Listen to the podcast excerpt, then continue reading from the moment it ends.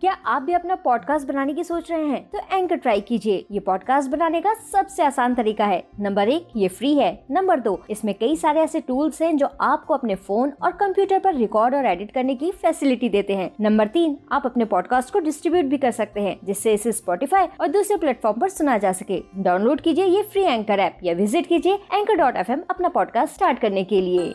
आप सुन रहे हैं स्टोरी विद जब बंदर ने दिखाई अच्छाई की पावर। एक बार की बात है, ढोलकपुर जंगल में चंपा लोमड़ी को रुस्तम शेर से मिलने उसके घर जाना था। रुस्तम शेर ने उसे किसी बहुत ज़रूरी काम के लिए अपने घर बुलाया था।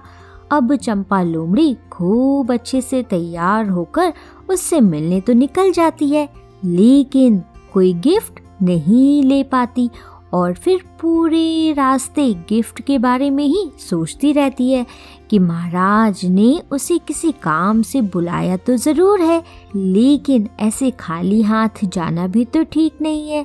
आखिर रुस्तम शेर जंगल का राजा भी तो है और फिर यही सोचते सोचते चंपा लोमड़ी चली जा रही थी।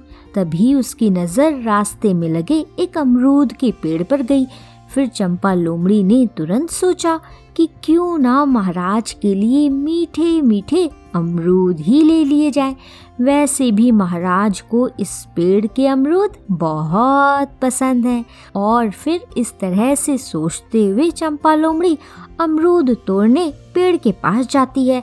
अब क्योंकि अमरूद बहुत ऊपर लगे हुए थे, इसलिए चंपा लोमड़ी खूब उछल उछल कर उन्हें तोड़ने लगती है। लेकिन बहुत कोशिश करने पर भी जब वो एक भी अमरूद नहीं तोड़ पाती तो गुस्से में अमरूद के पेड़ से कहती है, हाय हाय अमरूद के पेड़, किसने कहा तुमसे कि तुम इन अमरूदों को इतने ऊपर लगाओ? हम्म बोलो तो अब बताओगे भी अमरूद के पेड़ कि चंपा कैसे तोड़े इन अमरूदों को। अरे बाबा बोलो बोल क्यों नहीं रहे हो? हाय हाय उछलते उछलते तो मेरी कमर ही टेढ़ी हो गई। हम्म, कर भी क्या सकती हूँ? अब तो महाराज के पास खाली हाथ ही जाना पड़ेगा। हम्म। और फिर ऐसा बोलते हुए चंपा लोमड़ी वहाँ से जाने लगती है। तभी पीछे से मोंटी बंदर आता है और उससे कहता है को लेकर ज़्यादा परेशान ना तुम। मैं ना, अभी अभी मैं के ऊपर उसकी डाली को नीचे करूँगा ना, तब तुम जितनी मर्ज़ी उतने तोड़ लेना, ठीक है? अब मोंटी बंदर की ये बात सुनते ही, पहले तो चंपा लोमड़ी बहुत खुश हो जाती है, पर फिर अचानक से उसे ध्यान भी आता है कि वो तो मोंटी बंदर को इतना परेशान करती है, उसकी कभी कोई हेल्प भी नहीं करती। इसके बाद भी मोंटी बंदर उसकी हेल्प कर रहा है, कोई तो बात ज़रूर है।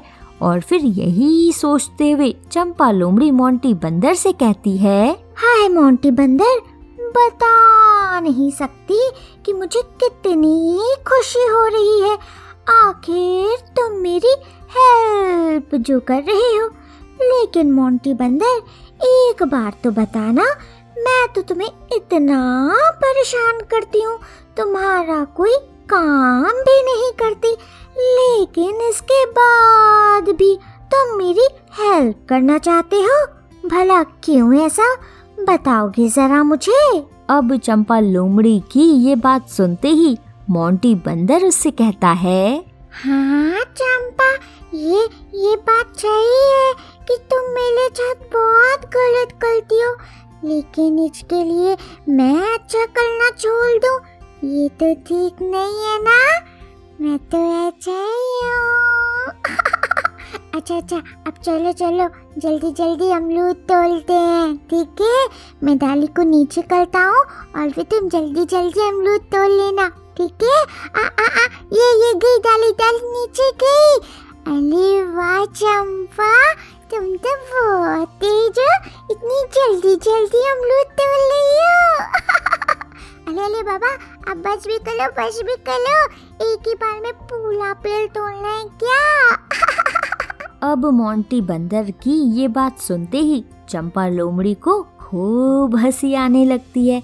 इसके बाद जब वो अमरूद तोड़ लेती है और मोंटी बंदर पेड़ के नीचे आ जाता है, तब उसे एक बड़ा सा और मीठा सा अमरूद देते हुए कहती है, हाय मोंटी बंदर, ये लो, ये मीठा अमरूद तुम्हारे लिए है।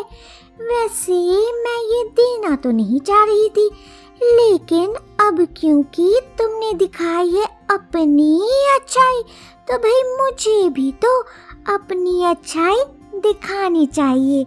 है कि नहीं, मोंटी बंदर? बोलो। और फिर इस तरह से दोनों मिलकर मीठे मीठे अमरूद का मज़ा लेते हैं। तो बच्चों, क्या सीख मिलती है हमें इस कहानी से? इस कहानी से हमें ये सीख मिलती है कि बच्चों, हमें हमेशा याद रखना चाहिए कि हमारी अच्छाई में वो पावर होती है कि जिससे हम बहुत कुछ चेंज भी कर सकते हैं। समझे? आप सुन रहे थे स्टोरी विद अनवी अनवी के साथ।